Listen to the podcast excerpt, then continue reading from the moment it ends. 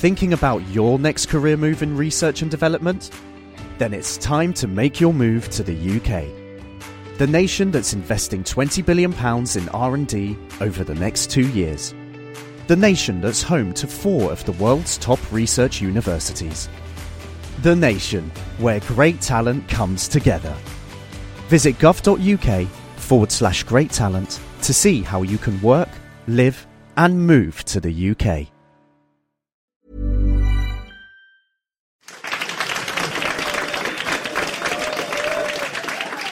Hello, welcome to an episode of The Naked Scientist recorded live at the Cambridge Science Centre. Welcome, everybody! It's great to see so many people here. And what we're going to talk about this week is extreme geology. Now, extreme means way beyond the normal. There are extreme geologists, as we have with us this evening. There are also extremophiles. These are things that can love and tolerate extreme environments, rather like the crowd at a Justin Bieber concert. We're not going to talk about extremophiles so much as what Mother Nature does by way of extremes this week. And we have with us an amazing panel of scientists from Cambridge University. I'm going to introduce you to them. Please welcome Professor James Jackson. Tehnuka Ilanko and uh, Arwen Deuss. If I could ask each of you in turn just to tell everybody a little bit about yourself and what you do. James, go first, please. I study big earthquakes and see what happens in them. There have been a lot in the news the last few years, if you've noticed. And the reason we're interested in what happens in big earthquakes is that you can learn from them. You can learn something about how the planet works, which we live on, but also, if you understand what goes on in them, you can prepare for them. We can't stop them happening, but we can try and prepare for them so that they don't cause quite as much damage as they would otherwise. Tehnuka. I'm a volcanologist and I work with volcanic gases. Now, I think a lot of people think of volcanoes as something that just erupts really hot molten rock, but what's actually behind that is the gases that are dissolved inside. And I work at Erebus Volcano in Antarctica, measuring those gases, trying to find out what's going on inside the volcano to make it work. Do you have to have a particular penchant for the smell of rotten eggs to do that job? Maybe. you do come to love it if you don't before you start. The volcanoes quite smelly as well, aren't they? Arwen, welcome. I'm a global uh, seismologist and I'm interested in earthquakes, just like James, but for a different reason. I like to use these earthquakes to make pictures of what the deeper part of the earth looks like.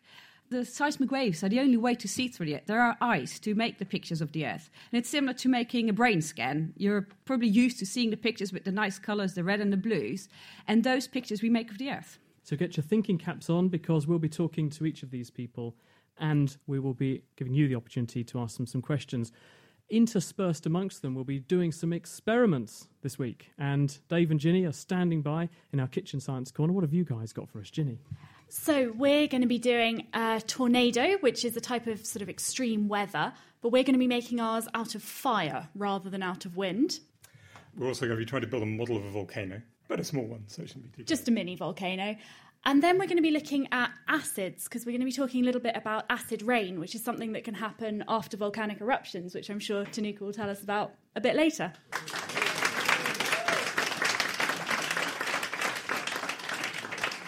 So, James, tell us about what actually happened in Japan. There was this huge tsunami that surged in. Tell us a bit about tsunamis and how they tend to happen. The sort of tsunami we're talking about followed big earthquakes. And the, the tsunami which followed the big Japan earthquake was much bigger than people anticipated. And this was extremely interesting to us. The Japan earthquake itself was huge. It was one of the four or five biggest earthquakes of the last 100 years. But even the biggest earthquakes, we think we can anticipate the size of the tsunami which goes with them. But in this particular case, it was much bigger. And that's what caused the trouble. It drowned lots of people because the tsunami was a bigger wave than we thought it was going to be. And it also, of course, caused the damage to the nuclear power station at Fukushima. So, trying to understand the connection between the earthquakes and the tsunamis is very important.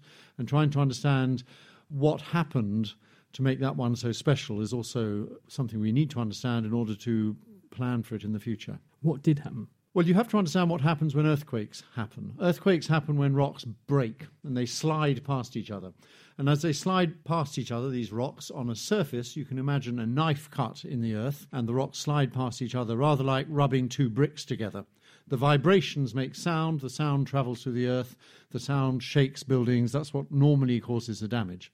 But what you also do is move the rocks past each other. And if you move them past each other on the seabed, the sea has to get out of the way. You can't just change the shape of the, the sea bottom without the water going somewhere. And that's what makes the wave at the surface. The wave at the surface in this case was very big because the seabed moved a lot more than we thought it ever could. How much? In this case, in Japan, the seabed itself moved up to 50 metres. To put that in perspective, 50 metres is twice the length of a big swimming pool, and that's a huge amount to move in one go. We didn't think it was possible. The way earthquakes happen is that although the rocks will slide past each other on this surface, the surface is held together by friction. And so as you push harder and harder and harder, the rocks bend like a spring until eventually they can't bend anymore and they go twang and they move. But you try bending rocks 50 metres, it's a lot to bend a rock. And that was the surprise. We've seen earthquakes which have moved 10, even maybe 20 metres before in one go, but 50 was a lot more than anyone thought was possible. And so once we realised, and there were clever ways of measuring how much had moved, that was another special feature about Japan that the Japanese are very, very good at observing what happens. We had fantastic information, and it was quite clear that this movement was as much as 50 metres. At that point, it was clear that there was something going on which we didn't understand. And it wasn't the only earthquake which has done this. There have been at least half a dozen earthquakes in the last 50 years which were also puzzles in this sense. They How made did you try and find out what had caused it? Something had happened to all of these earthquakes which had made the tsunamis bigger than they should have been. And so, what we had to do to find out what caused it was find out why the seabed had moved so much. You can't really store 50 metres in rocks, and it was clear something else had happened. What had actually happened was that although the rocks had moved, they moved in a particular way. The easiest way for you to imagine this is if you imagine a triangular wedge of wood on the floor, and if you tread on it, it shoots forward a lot. So you don't have to tread on it much, and then it will shoot forward a great deal. And that's the extra effect which happened in Japan. So we discovered that by looking very closely at what the seabed looked like afterwards. Got a question here, and we'll be taking questions from you in a second. So if you have any questions about earthquakes in general or specifically Japan, get ready to put your hands up. But I've got a question here from uh, John Burkett by email, chris at thenakedscientist.com, James, and he says, how has the earthquake in Japan affected the rest of the world? Because there were some claims going around that it sort of knocked the Earth a bit off kilter in the way it rotates and that kind of thing. Is that true? Yes. The length of the fault, the break which moved, was about 400 kilometres. It moved up to 50 metres. That's moving around a lot of rock. It actually does change the shape of the Earth. It affects the orbits of satellites, and we can measure all these things. And the vibrations, as Arwen will probably tell you, if you hit the Earth with something that big, it vibrates like a gong for something like six months afterwards, and we can measure that too. And you can see the waves bouncing around, can you? You can measure them, not see them, but you can actually measure them with modern equipment, yeah. Questions from the audience? Put your hands up if you would like to ask anything about earthquakes. I'm Ewan from St. Neots, and my question is about earthquakes and tsunamis. When an earthquake hits, the tsunami comes up, how far the distance of the tsunami wave can go before it collapses on itself? That's a good question. What happens is you make a wave because you move the seabed, and that wave can keep its shape and it can travel all the way around the world. So the wave which started off in Japan could cross the Pacific, it could enter the Atlantic Ocean, even reaches up here. By the time it gets here, it's smaller, but it still has the same shape. It takes about 30 hours to get here from Japan. It will travel about the speed of a jumbo jet. And it's quite small. If you're in the middle of the ocean when this thing went past, it's only about a meter high and it's about 300 kilometers in the length, the wavelength of this wave. And you wouldn't notice it. If you were in the middle of the ocean on a flat, calm day, you wouldn't see it. What happens, though, what causes the problem, is it slows up when it reaches the shallow water of the coastline. And because it slows up, the water piles up and up and up and up. And by the time it hits the coast, it may be 40 meters high. Over here. Yes, uh, my name is uh, Fergal, and I'm from Cambridge. Uh, I was wondering, how does the depth to the source of the earthquake influence the size of the resulting uh, tsunami? Only that the deeper it is, the less it will move the seabed. So, what you heard about on the news quite a bit at the time of the Japan earthquake is that the fault which moved, the, the break between the rocks, came all the way to the seabed and upset it a lot. It moved the seabed much more than it might otherwise have done. If the fault doesn't come to the surface, it's rather like taking a telephone directory. If you move the top over the bottom, because of the binding, it will turn into a fold, which is much less dramatic than if it just breaks altogether. Uh, hi there, my name's Mark. I'm from St Neots, and I was just wondering how much rock type affects how this works. That's an excellent question. A very large amount. And one of the problems in Japan is although the surface of the seabed moved 50 metres, it was mud. And mud has no strength. How can you possibly bend mud 50 metres? You can't do it. You know it. You can just about imagine that a really strong rock you can bend a bit, but soft mud you can't. And that's why we realised there must be some other process going on which we didn't know about and didn't understand. Tehnuka, do you see volcanoes getting triggered by earthquakes? I think that's still an area that people aren't quite sure of. We do get earthquakes on volcanoes, which are related either to the, the rocks fracturing as gas and magma moves up through the volcano, or you might also get earthquakes that are from just the fluid moving itself. And these earthquakes are usually a lot smaller. And Arwen, the waves that James is talking about ricocheting around the planet, they must give scientists like you quite a good insight into what's inside the Earth because you can sort of use that data, can't you, when something big happens? Yes, that's right. What you have, and you need a big earthquake for it, like the one in uh, Japan, the whole earth will ring like a bell. It's a bit like a musical instrument. Say you hit a drum, then there's a certain tone coming off it. And what we seismologists can do, we can listen to these tones. And for the Earth, they go on for a long time. They can go on for weeks, but for a big earthquake like the one in Japan, they can go on for months. And we listen to these different tones. And if the Earth was very simple and didn't have things like plate tectonics and volcanoes, then the Earth would be perfectly in tune. But what we find is the Earth sounds slightly out of tune. And we can listen to that, and that will tell us about the deeper parts of the Earth. Hello, I'm Brendan from Cambridge. I wonder, are you familiar with the theory that a lot of very big earthquakes in the last decade are sort of linked and, whilst not aftershocks of each other, are, are sort of caused by each other um, and lead on from each other? So, can one earthquake beget another earthquake? Yes, a lot of people are thinking about this at the moment. If you look at the biggest earthquakes of the last hundred years, about five of them have happened in the last decade. You would have said the same had you been around in the 1950s. And you do get this clustering of big earthquakes, and it's hard to tell whether it's really random or not based on statistics. There may be good reasons why one big earthquake can trigger another. If you actually shake the rocks around, you move things around, that may be the last tiny bit of effect you need to actually make some other fault slip in a different part of the planet.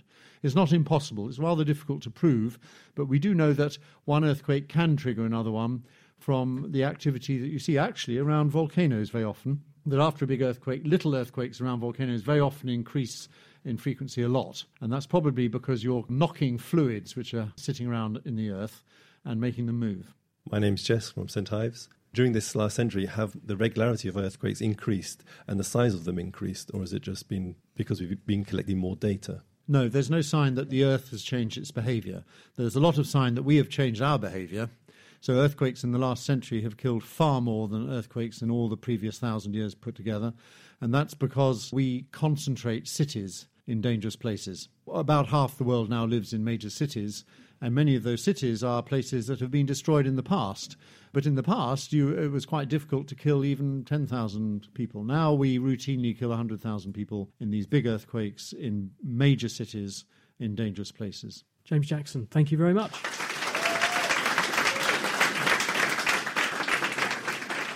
Okay, time to get experimental. Ginny. So, we've been talking about earthquakes and tsunamis, but there are other kinds of events that are more related to weather rather than directly to what's going on under the ground.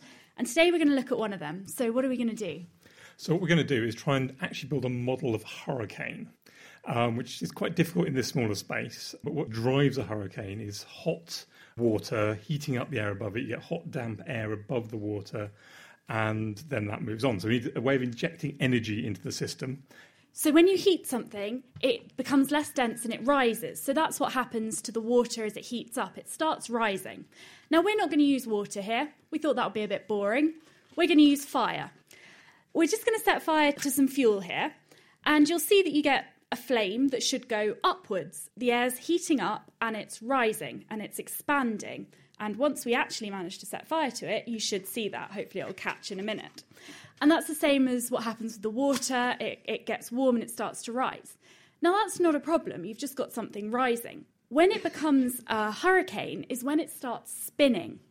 Now, the reason that happens is because over the oceans, winds can come in from a really far distance because it's flat, there's nothing to stop them. And the Earth's curved, so as these winds come in, they're actually spinning very, very gently because the Earth's spinning. Now, I don't know how many of you have ever watched ballet or ice skating. Anyone? Yeah? Have you ever seen it where the dancers, beautifully demonstrated by Dave here, he's an expert dancer, they start to spin and they start out spinning quite slowly and they've usually got either their leg or their arm out. So they're spinning quite slowly and then all of a sudden they whip their leg in and they suddenly go much, much faster. Have you seen that before? Who liked the demonstration? So that's happening because of something called the conservation of angular momentum. So there's a couple of facts going on. One of them is that if you imagine going around a big circle and a small circle, the small circle's a lot smaller, so it takes you less time to get round, so you spin faster. And also, as you pull in, you're actually you're actually doing work. If you ever tried to climb into the middle of a roundabout, it's really hard work, and that work is actually going into speeding you up. So as you move weight into the centre, you spin a lot faster. So, what we need to do here to build our hurricane is to get the air spinning. And that's what this is for. So, we've got a mesh here that when we start spinning it, will actually catch the air and make the air spin. So, we've got a, basically a cylindrical mesh around the fire. And as you can see, as the air starts to be spinning slowly by the mesh, as it gets into the centre, it spins really, really fast and forms this spinning column of air, which is actually getting a little bit high, and you might want to slow down, Ginny, before we hit the ceiling. and this is essentially working on the same principle as a hurricane. Um, you do actually get fire tornadoes in large fires occasionally. If you get the air around a big forest fire spinning slightly, and the fire pulls it into the centre, you do get these much larger versions of this very, very scary spinning fire tornadoes. Brilliant. Well done, Dave.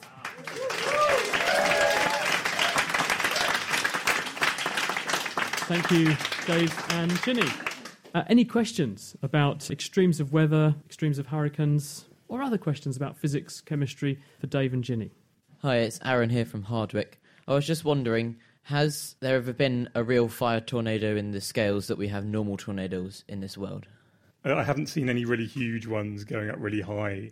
I think it'd be difficult to keeping the fuel burning. It's very, very large. They've definitely been sort of 50 metres high, I've seen pictures of, but that's not to say that I'm an expert on fire tornadoes globally, I'm afraid. So, Dave, if, if you had a really big fire in a forest or something, could this cause the same sort of phenomenon? Could you get a sort of swirling effect like a hurricane? So, lots of rising heat? for that to work, you need the air to be spinning to start with. So, you'd have to have some configuration of hills or something around it and a prevailing wind, which starts the air spinning a bit. Then the fire itself will kind of drag the air in and concentrate that spin and speed it up very fast, and you will get a fire tornado.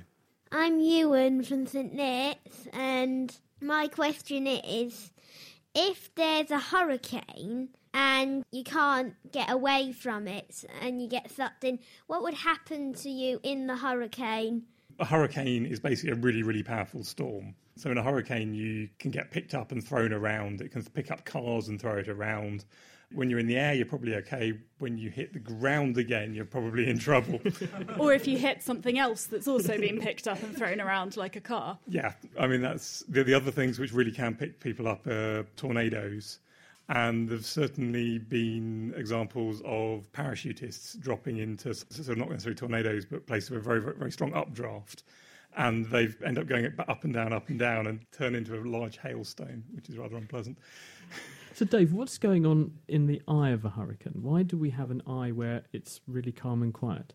So, essentially, with a hurricane, air on the outside is spinning slowly. As it moves further and further inwards, for this effect, it's spinning faster and faster and faster until you get a point in the middle whereby, if that carried on going, it would be going at an infinite speed, and that doesn't work. Physics breaks.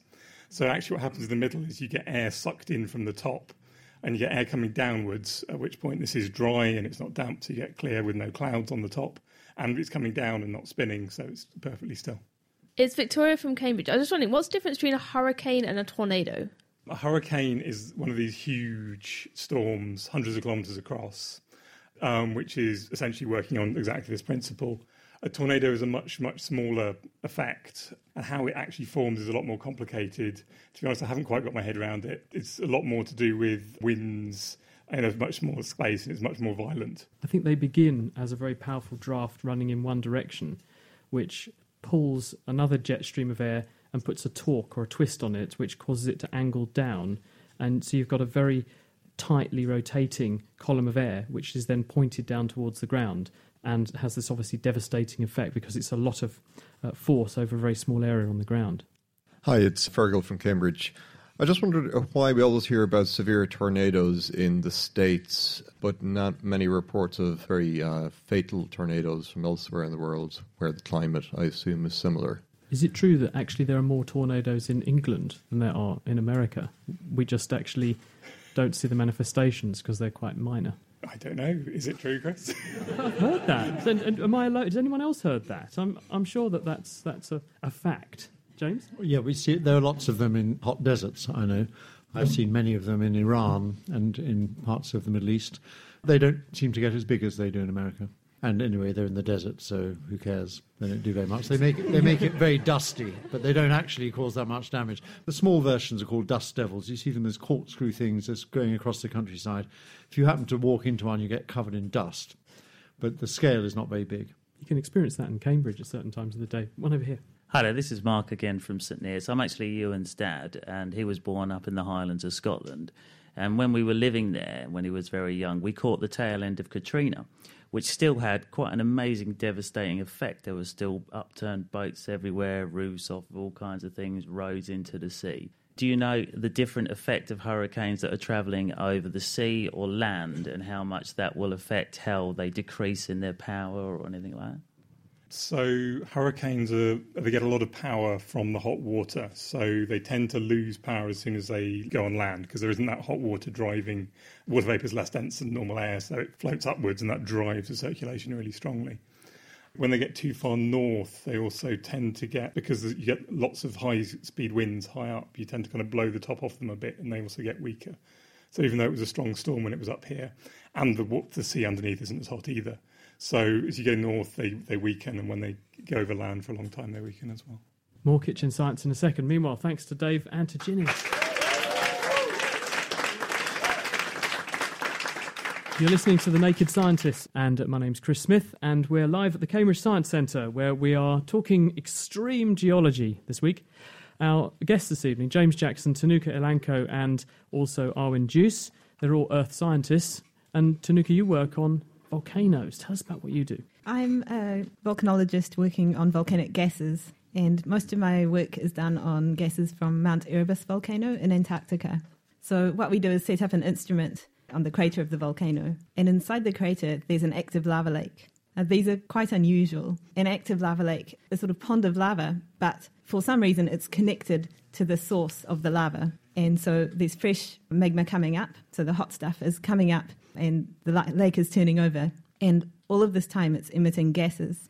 Now, the thing about these gases is they're always in the magma when the magma's at depth. It's a bit like a bottle of Coke. You've got no bubbles in it when it's sealed, as far as you can see. But there's carbon dioxide inside the bottle and it's all dissolved because the bottle is sealed. When you open the bottle, you're letting some of the pressure out, and suddenly all of these bubbles start forming and stuff comes out the top. It's the same thing inside a volcano. What we're trying to do is measure the gases and to find out where they come from and how that's driving the lava movement inside the volcano. Quick practical question why Antarctica? I mean, I know you get to go to Antarctica, which I'd love to do, but does that not limit how often you can go there? It does mean we can only go down there once a year, and this year we can't actually go down there at all because we're going with the US Antarctic program, and unfortunately, uh, things are shut down there. They're closed for business at the Yeah. moment, aren't they? So that scuppered your expedition then. But normally there's very good fieldwork support. And like I said, active lava lakes like the one at Erebus are quite unusual. So the opportunity to work there uh, makes it worth the effort. How big is this thing? When I was last there, it was probably about 30 metres across the lava lake itself. The volcano is nearly 4,000 metres high. And how hot is that lava lake? Uh, that's a good question, and it's one we've been trying to figure out, but approximately 1,000 degrees Celsius. Wow. So you wouldn't last long if you took a dip. No, no. I mean, what does that do to the ice in the environment? The crater itself, closest to the lava lake, is empty of ice, but around the volcano, it's still covered in ice and snow. And in terms of actually what this volcano is, volcanoes come in different flavours, don't they? So if we look in different parts of the world, they behave very differently from each other. What determines that, and what sort of flavour of volcano is Erebus? So some of that is to do with sort of deeper part of the earth, so what's underneath the volcano, and to do with how the plates which are underneath the volcano are interacting, which maybe you might hear more about from Arwen.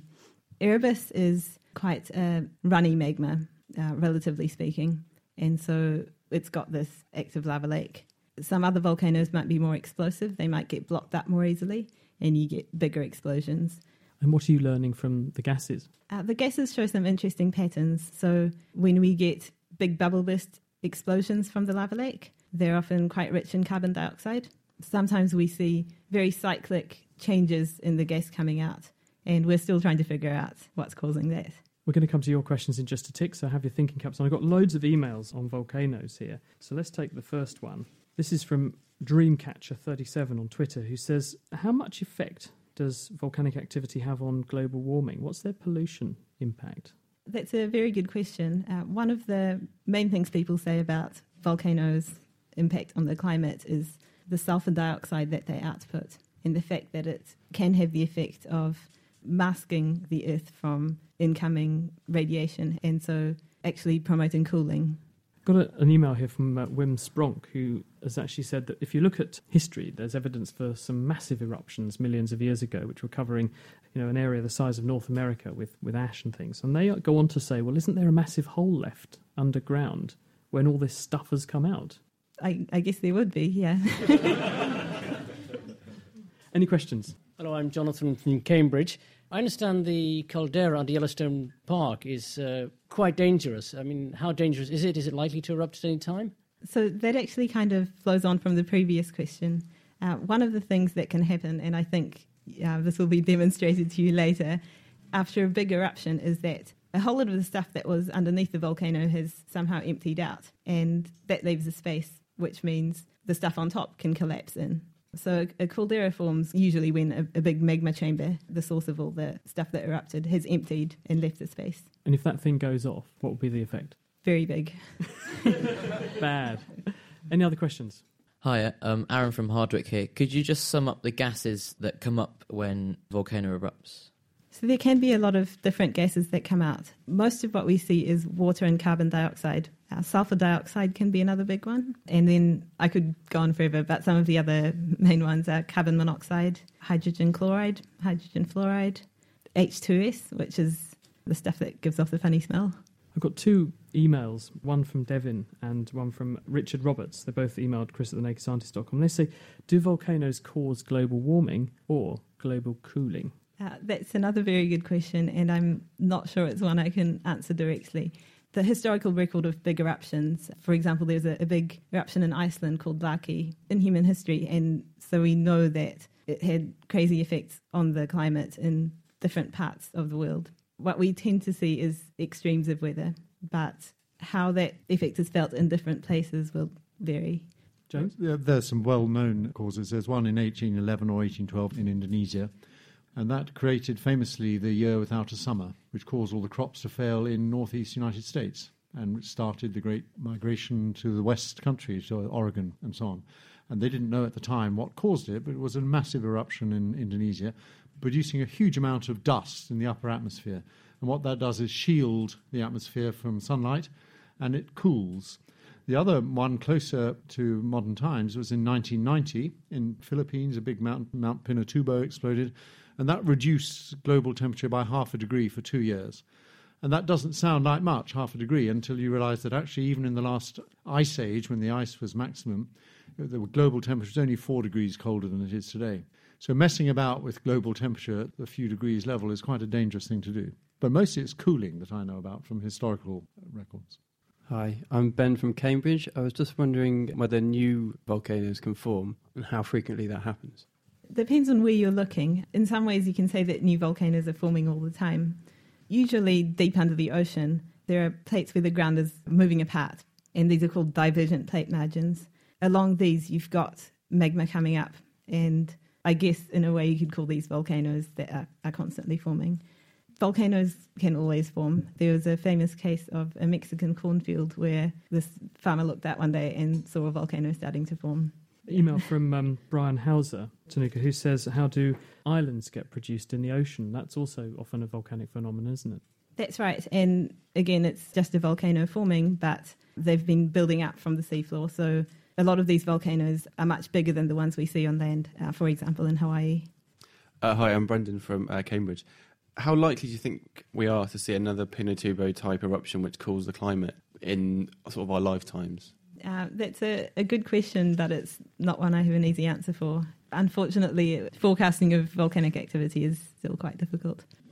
It's, it's really difficult to make predictions. It's very difficult to forecast earthquakes, and it's also very difficult to forecast uh, volcanoes. At least with volcanoes, sometimes we have a little bit of warning. The volcanoes that are close to cities like Vesuvius are continuously monitored. And we hope that we will notice the vibrations, the small earthquakes that will start happening in a few days leading up to the volcanic eruption. So, hopefully, with volcanoes, we'll have a little bit of warning. The question is will we be able to evacuate people? Is it possible to actually evacuate a city like Naples in just a few days? I'm not sure. It's a very massive city. Earthquakes is a completely different story. I'm not sure we'll be able to predict those. The only thing we might be able to do is get a feeling for how big the earthquake will be once it has started. There's work being done in the United States, and if you would know after you've just felt the first few shakings, if you have a computer program that can then say, this is just going to be a small earthquake, no worries, or this is going to be a big one, then the really destructive waves will come maybe 20 seconds later. You will have 20 seconds to do some important things, maybe turn on some emergency equipment, warn people that they can just move from where they're, if they're in a more dangerous place, go and be in a more safer place. That will not be a proper prediction days in advance, but it might give us a little bit of extra safety and just prevent some of the major disasters happening, potentially killing slightly less people than what's happening nowadays. This is Fergal from Cambridge. I wonder if it's possible to tell from the nature of the volcanic gases what their original origin is, if they're from some chemical reactions with the geology, or if they can be traced somehow back to atmospheric gases uh, way back in geological history, or perhaps groundwater. So, some of the work I'm doing is trying to model where the gases I measure came from, but just within the volcano. So some of this is to do with how soluble a gas is, so how much it wants to be dissolved inside the magma. And some gases, like water, are quite soluble. Other gases, like carbon dioxide, aren't. So it might not be that unusual for a volcano to be emitting carbon dioxide, even though nothing is about to happen. But when you start seeing, for example, a lot of sulfur dioxide coming out, that can be a warning sign that the magma has reached a higher level in the volcano. So a more soluble gas like sulfur dioxide that usually like staying dissolved has depressurized. So the, the stuff that's keeping it dissolved inside the magma has lessened and it's also starting to come out. And that can be a warning sign of an eruption. Tehnuka Ilanko, thank you very much.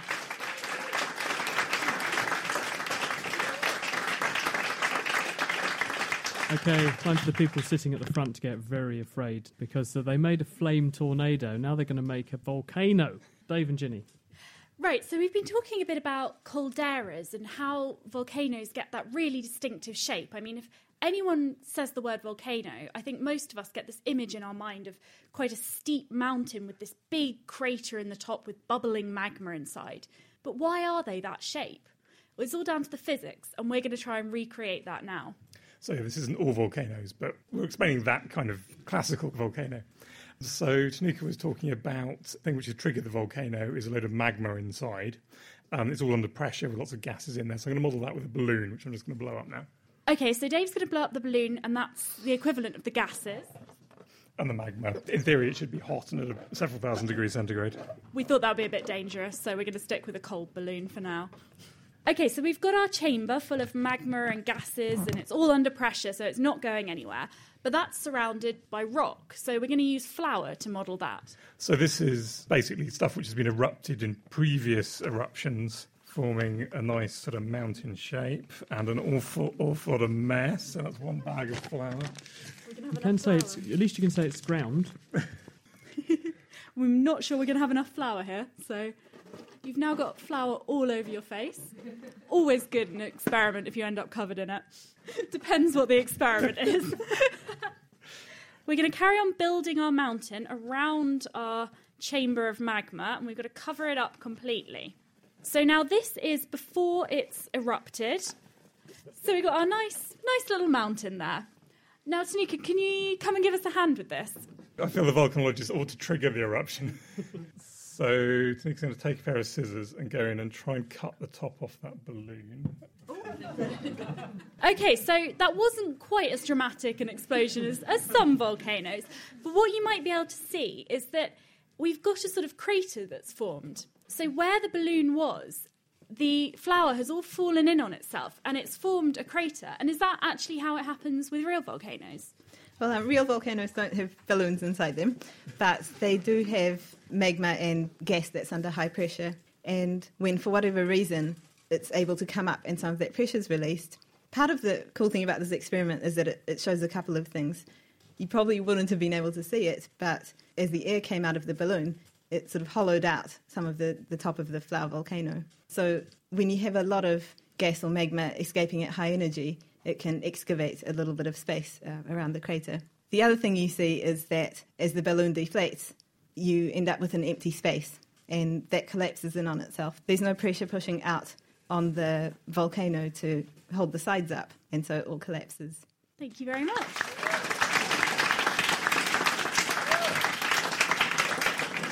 So, any questions for Dave or Ginny about flour volcanoes? Um, I'm Ewan from St. Neots, and my question is if a volcano erupted on an island with mainly the volcano, how would it devastate the people on the island? So there are a lot of different effects that a volcanic eruption can have on people. Some of the, the most damaging eruptions are those that send a lot of ash and gas all mixed up in a very fast, turbulent flow down the side of the volcano. These are called um, pyroclastic flows. These can be hot, they can be very fast, they're very powerful, and some of the biggest losses of life have been as a result of these. And you can also get some of these gases can be quite poisonous. So, wasn't there huge problems in Iceland a few hundred years ago when lots and lots of hydrogen fluoride was given out, and most of the large proportion of the Icelanders died because of these poisonous gases which got kicked out? Yeah, so there was this Laki fissure eruption which went on for a long time. And the thing with these acid gases is that they can also damage the environment. So there was a lot of crop failure, uh, a lot of livestock that died.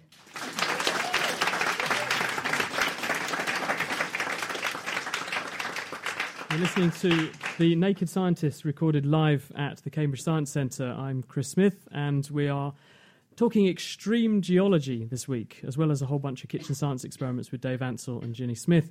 We have three esteemed guests from the Department of Earth Sciences at Cambridge University James Jackson, Tehnuka Ilanko, and Arwen Deuss, who you're a seismologist. So let's shake up the world of geology a bit and uh, tell us what you do.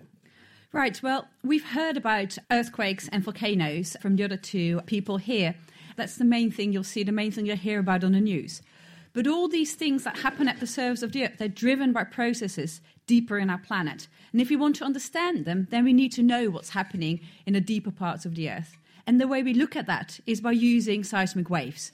So we can look at the earthquake itself, but these earthquakes, they generate waves. They travel all the way through the Earth. They don't only travel along the surface, they go right through its center. So an earthquake that would happen in New Zealand, we can pick that up here in the UK. We wouldn't feel it as human beings, but our seismometers, the very sensitive instruments that can feel these waves, they make recordings of those. So we can make pictures of what the deeper parts of our planet uh, looks like. And these are very, very nice way to understand the tectonics, the movement of plates, the generation of earthquakes, the reasons why there are uh, volcanoes in some places. We can link those to the deeper parts of our planet. And we make pictures just like making a brain scan, and our pictures look very similar. Give them colors, red and blue. They uh, relate to regions in the Earth where the velocity is slightly higher or slightly lower. And we think we can link those to regions in the Earth where the temperature is slightly higher or slightly lower. Now, volcanoes, they need higher temperatures, and we would see them in our models. Places where the temperature probably higher that might lead to a volcano at the surface of the Earth. What we can also see is places where the velocity is slightly faster and the temperature is slightly lower. And uh, that's probably places where plates, we just heard about how we have in the middle of the oceans different plates, new plates being generated. We have volcanic eruptions and we generate new parts at the surface of the Earth. If we generate new parts, all the volcanism, we need a place where that's being compensated. We need to destroy these uh, new plates. And those are called subduction zones. And a very important place where we have a subduction zone is on the Japan, probably being the cause of the big earthquake that happened and caused the tsunami. Now, Arwen, I've got an email here from uh, Tony who says if we were to cut the Earth across and look inside and draw a sort of map, what is the structure of the Earth? the Earth mainly consists of a few big layers. It's like the different uh, layers of an onion. The top layer is about 3,000 kilometers thick. We call that the mantle. That's where all the excitement is happening that will relate to the tectonics there. Then we go below that, we get the core, and that's a very, very hot region made of fluid iron and uh, nickel. It's fluid, and inside there, there is a very small region of about a thousand kilometers thick, which is the solid inner core. So there are mainly three big layers a solid mantle, a fluid outer core, and then a solid inner core again. How do we know what's in those things? Because you've said there's this iron in there, but no one could go there. So how do we know there's iron in there? It's a very good question. We cannot go there, but we have an idea of what the average composition of a planet is. We can look at uh, meteorites and we have a feeling what the average composition is of things that get formed in the solar system. And we know those must contain a lot of silicon, but also a lot of iron. And when you form a planet, the iron is very heavy and it will sink towards the center of the planet, forming a core, and the lighter elements like silicon will stay in the outer part, the mantle. Because I've got an email here, someone saying what would happen at the core of the Earth. Because if all the heavy stuff sinks, and we know that gravity is attracting everything to itself, then at the very centre there should be no net gravitational effect. So wouldn't the core actually be hollow? Well, there's also a pressure effect. So we have incredible pressures deeper in the earth. So it wouldn't be possible to sustain a hollow anywhere deeper in the earth. So no, we don't have a hollow at the center. We have a proper solid inner core and uh, no hollow part and there. um, Jan says by email, what keeps the Earth's core hot? Well, a lot of the heat has just been there since the generation of the Earth. It's heat that's still remaining there from when we generated our planet. The planet is very hot and uh, it's just still uh, slowly cooling down. On top of that, there's probably some radioactive decay, which will also generate heat. So there are different processes happening, but the main heat that's coming out is also because I said there is a fluid outer core and a solid inner core. That solid inner core is slowly solidifying, so it's growing and growing, getting bigger over time. And when it solidifies, that releases more of the heat, which makes the uh, rest of the core very hot. And on the surface of the Earth, it's carved up into plates, and we have continents. If we look on any other planet in the solar system, do they also have tectonics like that, or are we unique? We have other planets that are a little bit similar uh, to the Earth, and we can see some evidence of tectonics on those other planets. Although the real way to find out would actually to go there and see can we measure any quakes on those different planets. But uh, but if you look at Mars, for example, we do think there might have been, or there might still be, plate tectonics there, and another planet that people have been looking at is Venus. They're very different to Earth, though, and uh, the, the things that are happening, at the processes that might be happening deeper in those planets, are probably quite different. And the interesting thing will be to send seismometers to these planets. That would be very impossible, probably, for Venus, but it will be possible for Mars. And there's some plans to send seismometers there, and hopefully, then we'll be able to study better if there's any uh, plate tectonics there. Let's take some questions. Hi, I'm Chris from Cambridge. Um, the information that you collect following an earthquake, does that help you build up a picture of where is the best place on the earth that you can uh, harness geothermal energy like they do in Iceland? I think we, we know pretty well which are good places to harness uh, geothermal energy, and it's a beautiful thing. When you go to Iceland, yes, there is hot water, and uh, we don't need to burn any fossil uh, fuels for that. I think we know the geology at the surface well enough to find those places, but if for whatever reason we wouldn't, yes, we might probably find that there are places with small vibrations which would be related to the volcanic activity and would be places to harness uh, geothermal energy. Hi, David from Bury St Edmunds. What sort of resolution does your seismographic mapping technique give? It depends on the, the seismic waves you look uh, you use for looking at the data, and it also depends on how deep you want to look into the Earth. Near the surface, we can have a very good resolution, and we look at data that travels really fast. And the waves oscillate really, really, really, really fast as well. They will oscillate maybe at a, a second. That means that the, the wave going up and down only takes a second. then we can have resolution of a few kilometers. The deeper you go in the earth, the less and less resolution you have, and you're looking at hundreds uh, kilometers, and the, at the deepest part, it's almost a thousand uh, kilometers. So you have a, a wide range of resolutions. I've got two emails on almost the same question. So John Stenson and also Delicia. They would like to know what provides the energy that keeps the plates moving and why do tectonic plates drift around? Because I think the statistic is they move at roughly the same rate my fingernails grow. Is that right? They Or do. Faster? Yes, they do. Now, most of the heat comes from the core, the latent heat of the core. So that needs to go somewhere. So it's it's in the core, and it needs to get into it gets into the mantle, which is cooling down. And you get at the top, you get a surface, which is is like a crust. You would have if you're cooling down some milk, you get a, a crust on top of it as well, and that's moving, adjusting to it. We don't really think that actually moves the plates. That's probably a separate system but they are moving at speeds similar to the uh, speed your fingernails grow with. And we know it's it keeps itself going, so we can determine what the powers are of the forces that will be building the new plates and how they're being dragged down. But how we would actually generate the plate tectonics from the motions deeper in the planet is something we just don't fully understand yet. Hi, it's Pete from Cambridge. Can you explain what causes the Earth to have a magnetic field and why it sort of switches over Hmm. geological time? Yes, that's a very good question. Yes, you're right. The Earth has a magnetic field, and when you look at it from the outside, it looks like a bar magnet, which you can you've been playing with as a kid probably. However, in the Earth, it's not a bar magnet. It's actually generated not by the solid inner core, but by the fluid outer core. There are motions, and because it's at such high temperature, these motions they generate the magnetic field. We call it the geodynamo. We don't fully understand how to do that. We try to do this with computer calculations, but it's such an extreme environment that we cannot do it yet with computer calculations. Some people try to do it in a lab as well, and again, you cannot get iron at such high pressures and temperatures in a lab. So people are looking at sulfur experiments. So it's the outer core that's generating the magnetic field. We can understand that it will flip at irregular intervals. Again, how that's all exactly happening, it's something we're still trying to learn about. And James, the fact that we've got a magnetic field and that that field gets written into rocks when they're deposited on the ocean floor is actually one of the reasons why we now know about the movement of tectonic plates, isn't it? Wasn't that some American geological surveys that showed that? No, it wasn't. It was people in Cambridge who showed that famously. Let me- let me- in 1964, 2 I'll people just- in our department. Wasn't that some august Cambridge? Yes, you're quite right. It was some people in my department who discovered that in 1964. It- was very clearly their discovery. What actually happens is because of the magnetic field, as um, we've heard, magma comes out of volcanoes in the middle of the oceans, and as that magma cools and makes rock, it has a lot of iron in, and the iron gets magnetized in the direction of the Earth's magnetic field at that time. So if you can imagine a conveyor belt coming out of the middle of the ocean, it's like a tape recorder. It gets magnetized in stripes as it comes out. These stripes are either in the, in the orientation of the, today's field, or, as someone said in the audience, the field flips and it looked like the reversed. But basically, the ocean is just a, a mass of, of stripes of magnetized rock. And you can, if you can see that that's how it's formed, you can wind it back the other way, if you like, and see how all the continents move around. The continents are just passengers on this conveyor belt.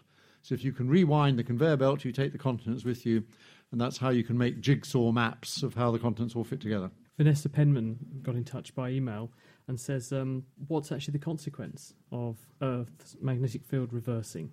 it wouldn't be very nice to experience it, especially nowadays. We really depend on our magnetic field for a lot of different things. It flips and it doesn't flip instantaneously. It can take up to a few hundred, maybe even a thousand years. And what first happens is that the magnetic field gets less and less and less strong. That wouldn't be so nice because we need the magnetic field. It protects us against solar radiation.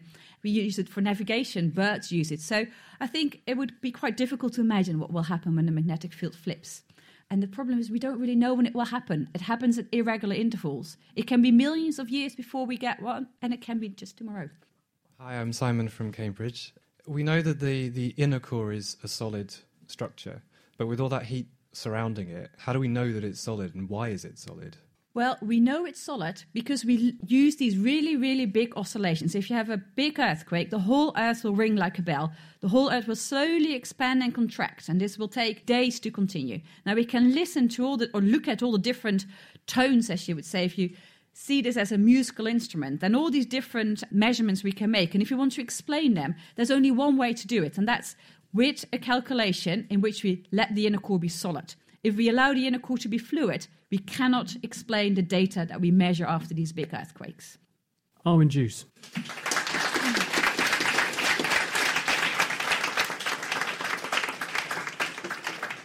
Okay, some more experiments. Dave and Ginny. Who knows what this is? Anyone eaten one of these before? No? No one's ever had. Oh, yeah, there's a couple over there. So we've got a red cabbage here. Now, you might wonder what that's got to do with extreme Earth. Well, red cabbage actually has something in it which can act as a pH indicator. So it can tell you whether things are acid or whether they're alkaline. Now, that relates back to earlier when Tehnuka was talking about what comes out of volcanoes. As well as the lava, you get all these different gases. And some of those gases can go up into the atmosphere and they can actually cause acid rain. Although what we're going to be using here isn't really a major part of acid rain at the moment.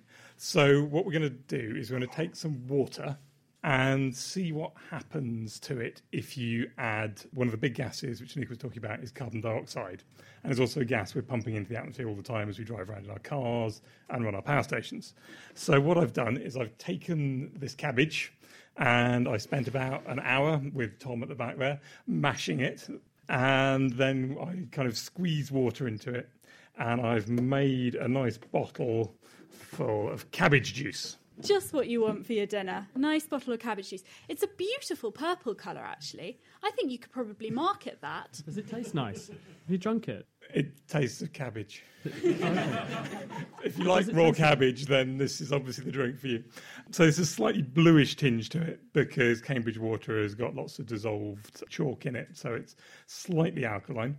And what I've got here is a device for dissolving lots of carbon dioxide in water. So, when you buy a fizzy drink, that's made fizzy because they've dissolved a load of carbon dioxide inside it. It's kept at quite high pressure in the bottle, and then when you open the bottle, the pressure's released, the bubbles can come out, and you get your lovely fizzy drink. But this is um, a machine designed to make drinks fizzy. So basically, what it's going to do is inject high pressure carbon dioxide into the water. Do you want to volunteer? Does anyone want to do the injection? Ooh, do you want to come up? Round of applause for our volunteer, please.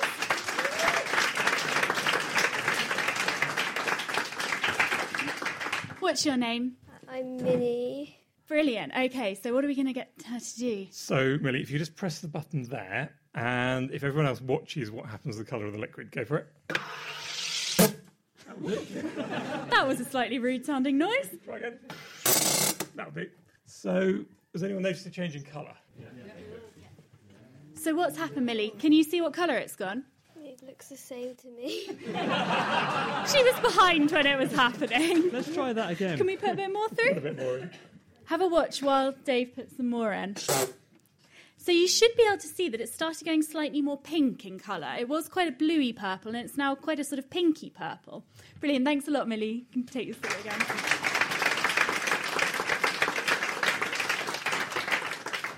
So this means that if you dissolve carbon dioxide in water, it becomes acidic because pink cabbage juice means it's gone turned into an acid.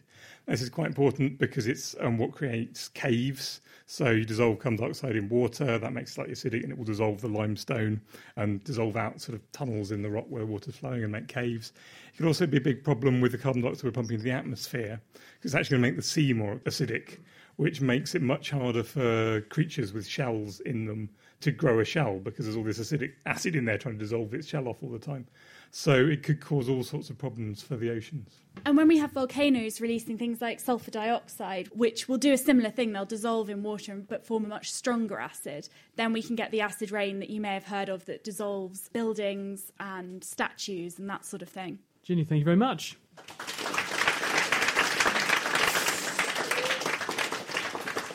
And if anyone wants any fizzy cabbage juice, we've got some here. That's the next experiment to drink it and see what happens. Any questions? I'm Ed from a town called Swavesey, and I was just wondering if there's ever been such like bad acid rain to kill anybody or badly injure anybody. Not that I've heard of. I think the concentrations that you get in acid rain are low enough that it doesn't tend to.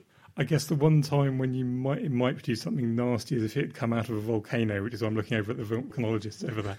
if you got lots of nasty gases coming out of there. The gases themselves can definitely be harmful, and the acid rain can also be very damaging to the environment. I'm not sure if there have been any cases of someone being directly killed by acid rain. I think it's more likely to cause damage if you inhale the gases and they actually get inside you rather than once it's dissolved in the rain, it's kind of diluted a bit, so it's not going to be as dangerous. And the reason why they're actually very really quite dangerous is they create essentially an acid inside your lungs, and then that attacks your lungs. These gases. So carbon dioxide's fine, but things like um, sulfur dioxide can do really nasty things to your lungs.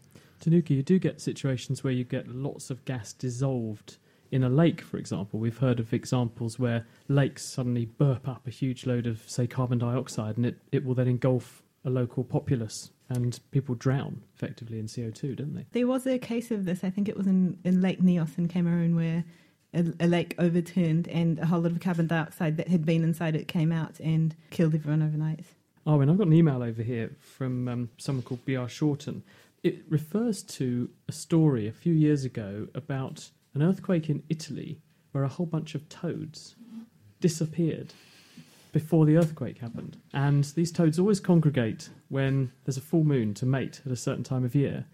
And there's evidence showing that they began to congregate, but then a little bit before the earthquake struck, they all vanished inexplicably.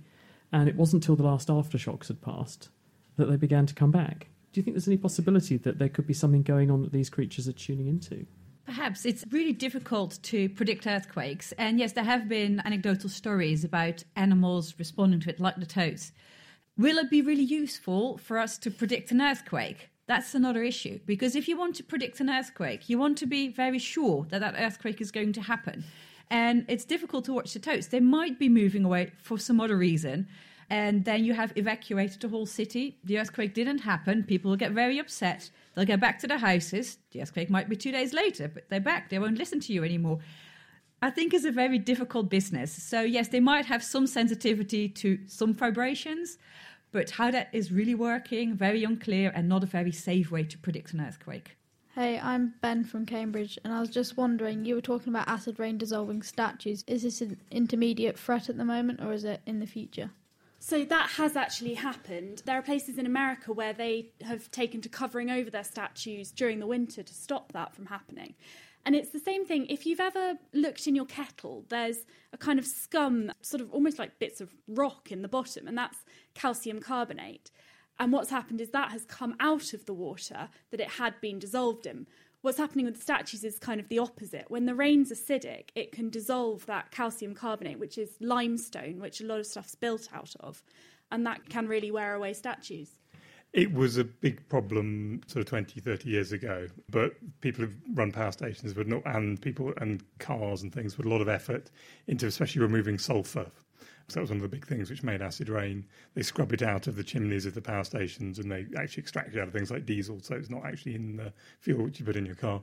So certainly in Europe, it's much less of a problem. I imagine it's still a problem in China because they're less far on in the cleaning up state, states than we are.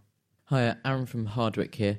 Um, my question is Would you say that acid rain's main cause is from volcanoes or inefficient car engines? Well, as as we were just saying, it definitely used to be power stations when they were burning coal and just chucking it all out. And you know, you hear about the London pea souper smog, and it was really awful the kind of emissions. Then I would say it would definitely have been that. Now we're cleaning things up a bit more. I'm not sure. Do you have have an opinion? I'm not sure either, but I suspect industrial causes are, are a bigger factor. With volcanic eruptions, generally, if you have a big volcanic eruption, you have a lot of other things to worry about acid rain probably isn't the immediate priority. And even with things like hydrogen fluoride coming out of a volcano, for example, in, in the case of Iceland that I mentioned earlier, this big Laki eruption that lasted a long time, the fluorine caused poisoning of crops and of the cows. That's not necessarily caused by the rain, it's, it's caused by the fluorine. So, among all the other things you have to worry about, I think acid rain from volcanoes is lower on the priority list. Hi, it's Ewan from St Neots. My question is if acid rain were to fall on a lake, what would be the cave that would happen? Well, if a lake becomes too acidic, then it can be really bad for the fish living there. If it becomes too acidic, they can't survive, and for um, any other creatures living in the lake, it's, it's not good. But it depends how big your lake is, because if you've just got a small amount of acid rain going into a big lake, it's not going to be very acidic overall. It was one of the things which caused everyone to clean up their power stations in Europe. Um, there were a lot of lakes in Norway and I think particularly Norway and Sweden which were getting poisoned because of it. But I think they've got a lot better since we stopped pumping out lots of acidic gases from our power stations. Ginny and Dave, thank you very much.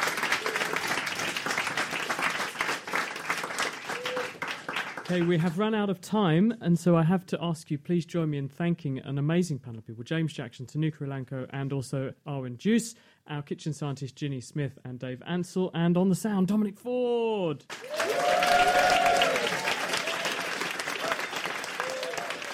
You've been listening to The Naked Scientist, recorded live here at the Cambridge Science Centre. We're back next month with another one of these live at the Cambridge Science Centre events. The Naked Scientist comes to you from Cambridge University. It's supported by the Wellcome Trust and also by the EPSRC. My name's Chris Smith, and thank you very much for listening. Goodbye.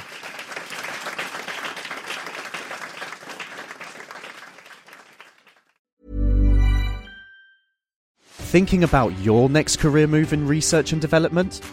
Then it's time to make your move to the UK. The nation that's investing 20 billion pounds in R&D over the next 2 years. The nation that's home to 4 of the world's top research universities. The nation where great talent comes together. Visit gov.uk forward slash great talent to see how you can work, live, and move to the UK.